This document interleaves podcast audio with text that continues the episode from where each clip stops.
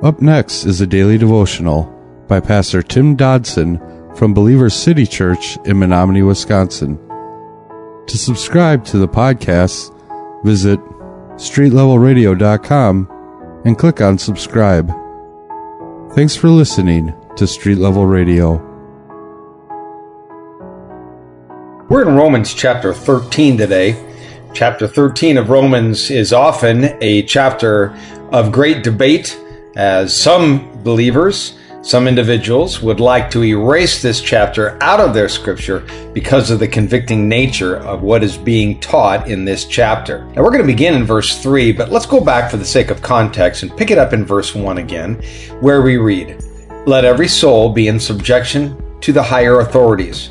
For there is no authority except from God, and those who exist are ordained by God. Therefore, he who resists the authority withstands the ordinance of God, and those who withstand will receive to themselves judgment.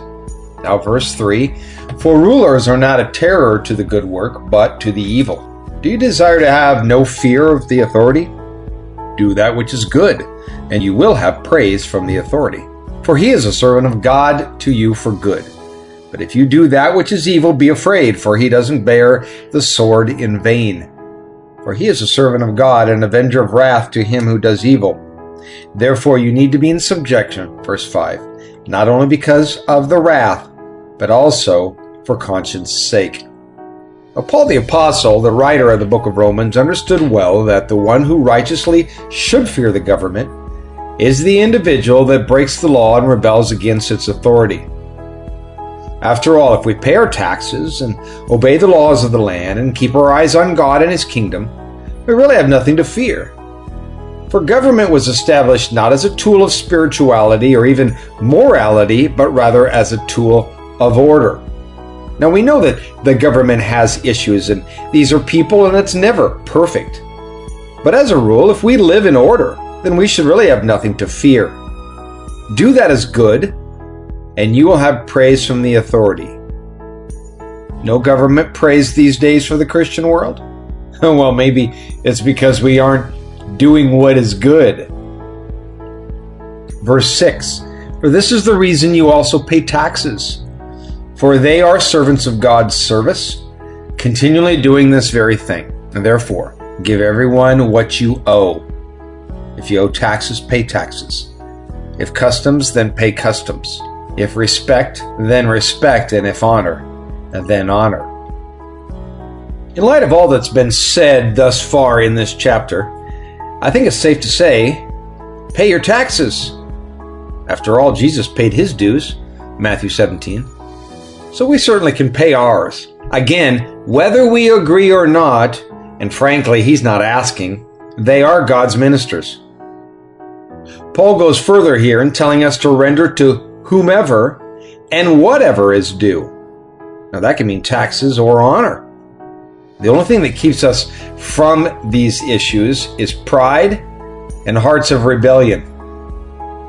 Verse 8 says, Owe no one anything except to love one another, for he who loves his neighbor has fulfilled the law. For the commandments, you shall not commit adultery, you shall not murder, you shall not steal, you shall not covet, and whatever other commandments that there are, are all summed up in this saying, namely, quote, you shall love your neighbor as yourself, end quote. Love doesn't harm a neighbor. Love, therefore, is the fulfillment of the law. Now, there are those who want to take the position that this passage it prohibits the practice of borrowing money. Owe no one anything.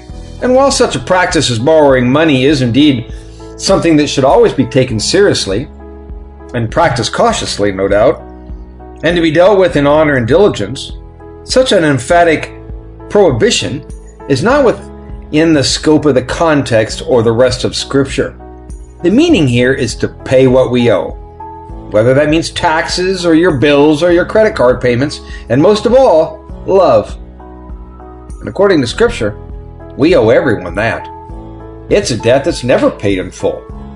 We are to always honor our obligations to the state, to the Lord, and to each other.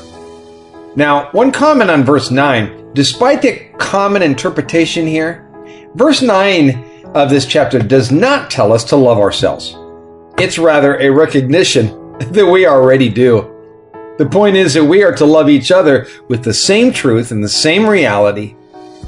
Also, if we love others, we'll have no trouble being in submission because real love, well, real love is embedded with humility.